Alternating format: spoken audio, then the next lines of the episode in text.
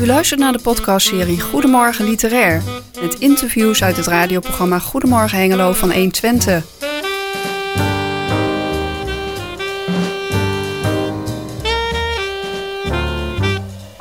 In deze achtste aflevering hoort u Jos en Jan Dirk in gesprek met Dennis Kuipers, die de roman De Atlas van Overal schreef. Dennis Kuipers, uh, welkom in het programma. We hebben je al uh, meermaals telefonisch mogen interviewen. Dat heeft alles te maken met, met de afstand en het tijdsverschil. En u bent dan eindelijk aangeschoven hier in de studio. Ik heb gisteravond nog een interview met jou uh, mogen beluisteren. En we gaan het met jou hebben over zeg maar, je laatste boek, De Atlas van Overal. Ja, toch wel een, een heel bijzonder boek. Ik heb hier een van de vele recensies en artikelen voor me. En daar staat in Dennis Kuipers poogt in de roman een monoliet van van de monoliet een vader te maken. En dit was het boek dat mij naar Hengelo terug zou brengen. Nou, hier zit je in de studio. Ja, inderdaad. Het uh, boek heeft je naar Hengelo teruggebracht. Ben je al een paar dagen in Hengelo of niet? Eén dag. Ik ben gisteren aangekomen. Ja, En uh, je gaat gelijk weer ontsnappen? Ja, ja nou, ik ben druk. Ik, ben, uh, ja, ik heb allerlei dingetjes die ik moet doen voor mijn boek. Wat natuurlijk fijn is. Ja. Maar ja, dus ik heb iets meer dan een dag in Hengelo. Want er is heel veel geschreven op je boek. Er is heel veel op gereageerd. Er komt ook Ja. een herdruk, heb ik begrepen. Ja. En eh, ja, dat betekent ook dat de mensen er natuurlijk naar uitkijken dat de auteur van het boek, die aan de andere kant van de wereld woont, natuurlijk een keer naar Nederland komt en een aantal bezoeken aflegt. En als ik eh, goed begrepen heb, ja, vinden dat mensen het heel aangenaam om bepaalde gedachten met jou te delen die ook in het boek spelen. Ja. Ja. Ja, want eh, dat boek, mm, daar is heel veel over gezegd. Het is feit en fictie. Mhm. En jij wilt daar iets mee naar boven brengen. En dat wat je naar boven wilt brengen, dat wil je delen met, eh, met, de, met de lezer. Maar je, je zegt van ik wil het niet helemaal fictie houden, want er zijn ook in het boek een aantal dingen die eh, ja, 100% waar zijn. Die ik dan misschien op een andere manier inkleed. Ehm, heb jij het idee dat eh, dat boek wat je nu geschreven hebt, de Atlas van Overal, dat je daarin kwijt kon wat je er graag in kwijt wilde? Ja, grotendeels wel. Het is een boek over ja, mijn vader, die als arbeidsmigrant uit Turkije, eh, vanuit Turkije naar Nederland kwam eind Mm. jaren 60. Mm. En hier niet helemaal kon aarden. En dat leidde tot ja, allerlei problemen. Ehm, in, in, in ja, zijn jonge jaren en dan mijn jeugd. En uiteindelijk ben ik naar Amerika verhuisd, waar ik dan ja, ook niet helemaal kon aarden. Ook al ja, zit ik er al bijna twintig jaar. Ja. En dat leidde wel tot vragen over ja, de verbindenis, over je thuis, waar, waar hoor je thuis, Ehm, over je rol ook als, ja, natuurlijk als, als migrant, als vader, als, Mm. als zoon. Ik ben zelf vader geworden een paar jaar terug. En daar kwam het boek eigenlijk uit voort, die zoektocht van, ja, naar betekenis natuurlijk, maar ook gewoon naar verbindenis met ja, je, je, je, je ouders, je, je voorouders, je, het land waar je vandaan komt en het land waar je woont. En in een poging om mezelf iets minder ontworteld te voelen. Ja. En ben je daarover gaan nadenken eigenlijk pas de laatste jaren? Want ik kan me voorstellen dat je hier als je 18 bent nog niet zo heel erg terugblikt op je jeugd, nog niet zo over nadenkt. Ja, ja inderdaad. Ik ben, eh, ja, ik ben toen op mijn achttiende, inderdaad, eh, ben ik weggegaan uit Hengelo om te gaan studeren in Amsterdam. En kort daarop eigenlijk al naar, naar Amerika verhuisd, gewoon impulsief. En in het begin is dat natuurlijk prachtig, want ja, Amerika, iedereen, ja, je hoorde net een nummer, iedereen kent Amerika, of je hebt er in ieder geval beelden bij. En dan ben je daar en dan ja, dan ben je opeens in het land van, van de Hollywood-films. En je ziet de Golden Gate Bridge en je ziet Alcatraz en je kan naar New York of naar New Orleans. En het is natuurlijk geweldig. Dus daar verloor ik mezelf echt in een aantal jaren. Maar ja, op een gegeven moment dan word je toch ja, volwassen, zeg maar.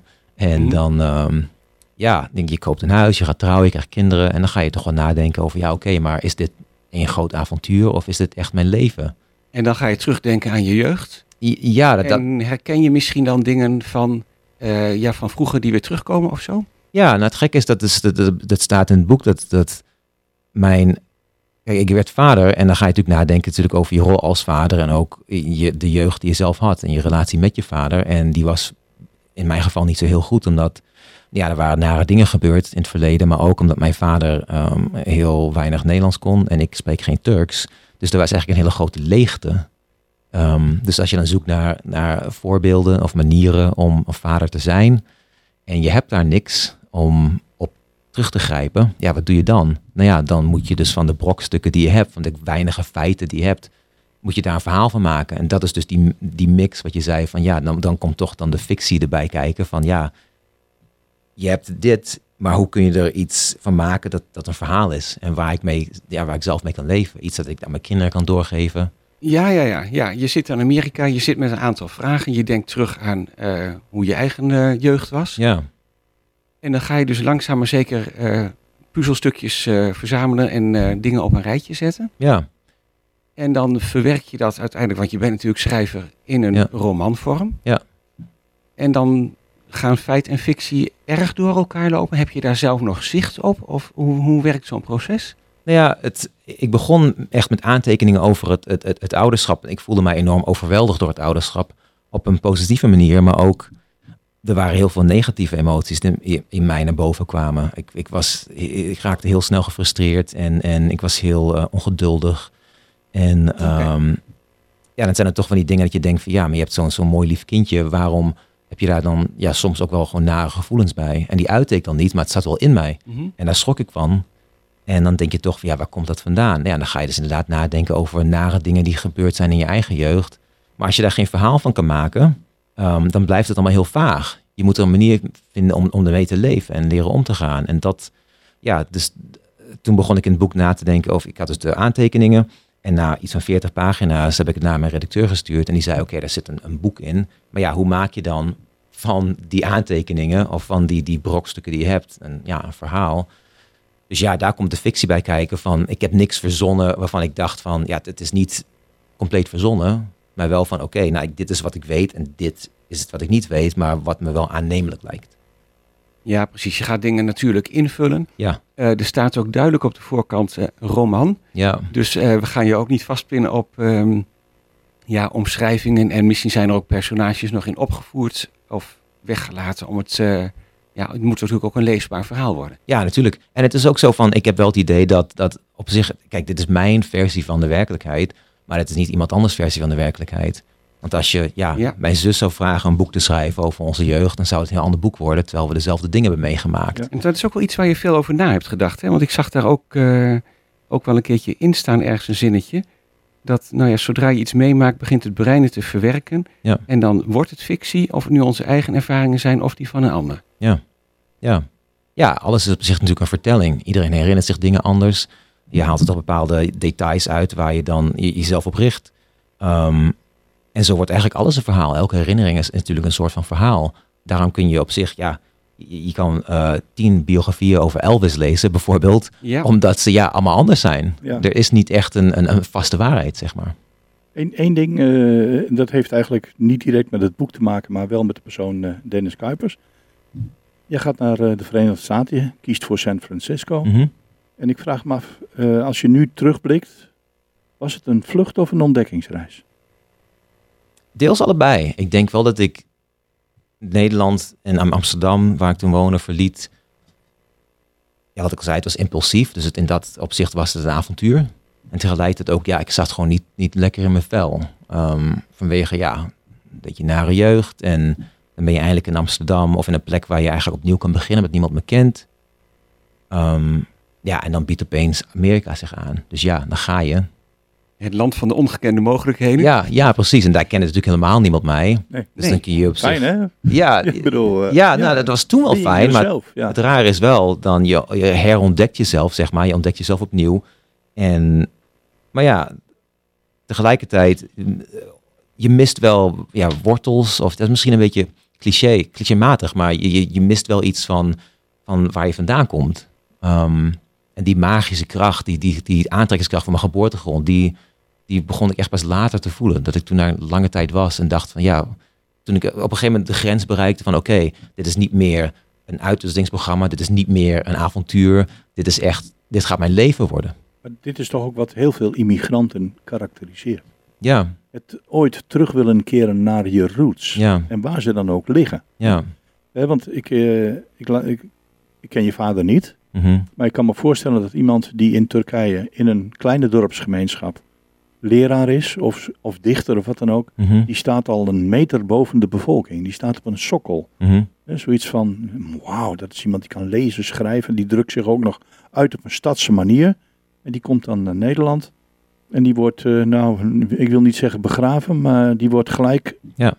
gekortwiekt. Ja. En eh, ja, daar zit een stuk frustratie in. Ja, enorm. Wat, wat ja, of dat terecht is en eh, op de manier van uiten, dat, dat kan ik, ja, daar heb ik misschien wel een oordeel over, maar ik denk eh, dat dat op dit moment niet, er niet toe doet.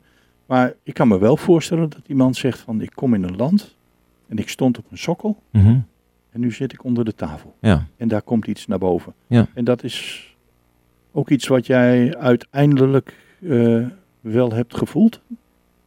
Dat, dat die reactie van je vader naar jullie toe daar eventueel mee te maken zou kunnen hebben. Ja, ja, inderdaad. Want als kind, als kind begrijp je dat natuurlijk niet. En je, je gaat weg, ja, je gaat weg uit Hengelo en uit Nederland met eh, bepaalde gevoelens, met ja, angst, ehm, met verdriet, met, met ja, woede over dingen die zijn gebeurd vroeger. En dit boek was voor mij dan echt wel een poging om, om ja, het niet te vergeven, zeg maar, maar wel het op zijn plaats te zetten. Van oké, ik begrijp het ook wel. Dat maakt het niet goed. En ik had het zelf anders gedaan en doe ik het ook anders. Maar ja, het wel te begrijpen. En daarom denk ik ook, ik zeg ook steeds, eh, eh, ik, het is voor mij ook wel een liefdevol boek.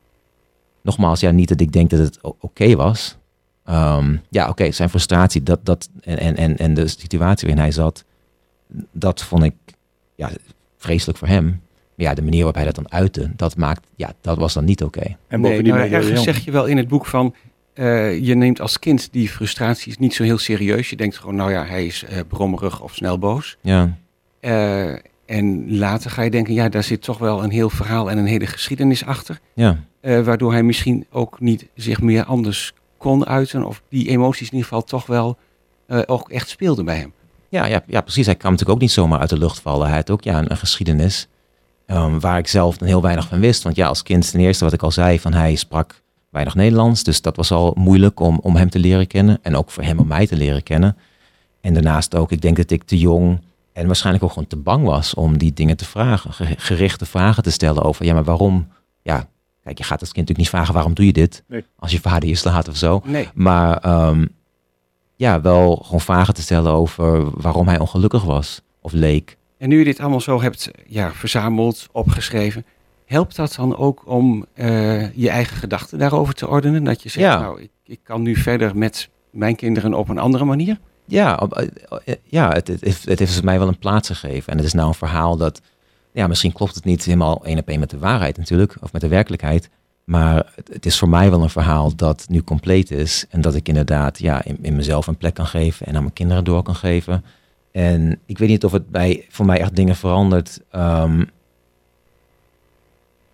ja, wat ik al zei, ik, ik voelde dan op, tot op zekere hoogte wel dezelfde emoties. Maar ja, ik Mhm. reageerde het niet zo af op mijn kinderen zoals mijn vader dat deed. Nee, Dus maar geeft het dan antwoord op vragen of zo waar je mee liep? Ja, nou, het moeilijke is natuurlijk dat. Kijk, me, mijn ouders waren al niet blij met dit boek toen ik ermee bezig was. En die hebben ook niet aan meegewerkt. En nu het boek dan verschenen is, nou, zijn ze helemaal. Ja, we hebben geen contact meer, dit en dat. Dus ik blijf natuurlijk altijd wel zitten met de vraag van: oké, dit is. Ja. Dit is mijn versie en klopt het? Snap je? Ehm, voor mij klopt het. Ja, doe je iedereen recht. En vandaar ook de aanduiding eh, roman. En dat je ook eh, zo duidelijk maakt, iedere keer in het boek, dat ja, eh, de scheiding tussen fictie en werkelijkheid zo moeilijk is, is weer te geven soms. Ja, maar ik vind het ook interessant hoor. Ik vind het altijd interessant om, om een beetje die, die, die lijn te zoeken tussen ja, wat mensen je vertellen en hoe misschien iemand anders het vertelt. Ehm, en ik denk dat het komt de, de, vanwege de manier waarop ik, waarop ik ben opgegroeid. Want ja, mijn vader dan, als hij wel iets vertelde over vroeger, dan was het natuurlijk in gebroken Nederlands. Dus dan moest ik het voor mezelf al vertalen. En dan kwam er soms een aanvulling bij van mijn moeder, die dan heel anders was. Dus je leeft eigenlijk je hele jeugd in een soort van ja, met vertalingen. Van, je, je krijgt nooit de werkelijkheid. Je krijgt altijd versies van de werkelijkheid. En die moet je een beetje bij elkaar sprokkelen, zeg maar. Ja, en je vader had natuurlijk Turkije ook nooit echt losgelaten. Nee, want hij bracht ja, zeker drie, vier, soms zes maanden van het jaar eh, door in Turkije. Hij had daar een ander gezin. Dus hij had twee gezinnen, echt twee levens en twee Mhm. werelden. Ehm, en ik denk dat hij misschien in beide niet kon aarden. Ik denk wel, en ik weet wel zeker dat zijn hart in Turkije lag. Maar er waren ook redenen waarom hij in Nederland bleef. Financiële redenen voornamelijk. Hij kreeg hier zijn uitkering en alles. Ja. Ehm, want hij werkte niet meer. Dus ja. Ja, dus dan hij staat echt vast tussen twee werelden. Mhm. dat, dat Wat, wat, wat ik me afvraag, hè, dat, eh, er zit een stukje heel veel herkenbaarheid voor mij in, opgroeien tussen een aantal culturen. Heb je op een, op een moment dat je met dit boek bezig was, op het moment dat je met dit boek bezig wilde gaan, jezelf ooit afgevraagd van, ik wil niet worden zoals mijn vader, of ik ben bang om Ja. zo te worden als mijn vader, Ja. dus ik ga mij met hand en tand verzetten Mhm. om dat niet te zijn. En nu ben ik, eh, ja, ik wil niet zeggen anders, maar Mhm. nu ben ik tevreden met mezelf. Nou, ik weet niet of ik tevreden ben met mezelf. Ehm, ik ben wel tevreden met de dingen die ik, die ik anders doe. Maar je kan natuurlijk, als je bepaalde ervaringen hebt in je jeugd, kun je die of herhalen en hetzelfde doen voor je kinderen. Gebeurt vaak, hè? Ja, ja, ja. Of je kan het tegenovergestelde doen. En dat deed ik vanaf het begin al. Ehm, ik denk alleen dat ik, wat ik al zei, van, er zaten wel dingen in mij waar ik niet blij mee was en bang van was. Want Hm. eh, zoals je nu bent, daarin schuilt de ware Dennis Kuipers. Nou ja, het is wel, het blijft een zoektocht. Ehm, want ik, ik worstel nog steeds met de vraag van ja, ik zit in Amerika, maar hoor ik daar thuis? Mijn kinderen zijn op een leeftijd waarvan ik echt begin na te denken over ja, oké, maar Amerika is wel, ja, je hebt een, een bepaalde normen en waarden. En nou ja, ehm, is dit het juiste land voor mij, voor mijn gezin? En dat zijn natuurlijk grotere vragen die het boek ontstijgen. Ja, dat zijn natuurlijk vragen die ook nu nog gewoon en misschien in de toekomst ook wel blijven leven. Ja. Of is er ook een mogelijkheid om je wereldburger te voelen en denken, nou, ik heb, eh, ik heb wat in Amerika, ik heb eh, wat in Nederland, ik heb Ja. een ge- familiegeschiedenis nog gedeeltelijk in Turkije. Maar eh, ik ga me proberen overal thuis te voelen. Of is dat niet mogelijk? Nou, dat zou wel ideaal zijn. Ja, daar, daar streef ik wel naar. Oké, ja, nou ja, de wereld wordt natuurlijk wel meer een dorp met alle mogelijke verbindingen en zo Ja. die je hebt. Dus ja, eh, nee, dat is zo. Dat is zo. Dus ja, dat is het uiteindelijke, uiteindelijke doel wel. Van om mij eh, op mijn plek te voelen. Ehm, geworteld te voelen. En waar het dan ook is, Amerika of hier. En eh, dat ik voor mijn kinderen iets meer een, een, een, een, een- een bron van, ja, hoe zeg je het, standvastigheid kan zijn. Zodat ik nu vaak het gevoel heb van ja, mijn kinderen en mijn vrouw, die, die zijn allemaal geboren en getogen in Amerika. Dus drie kwart van mijn gezin is daar helemaal gelukkig.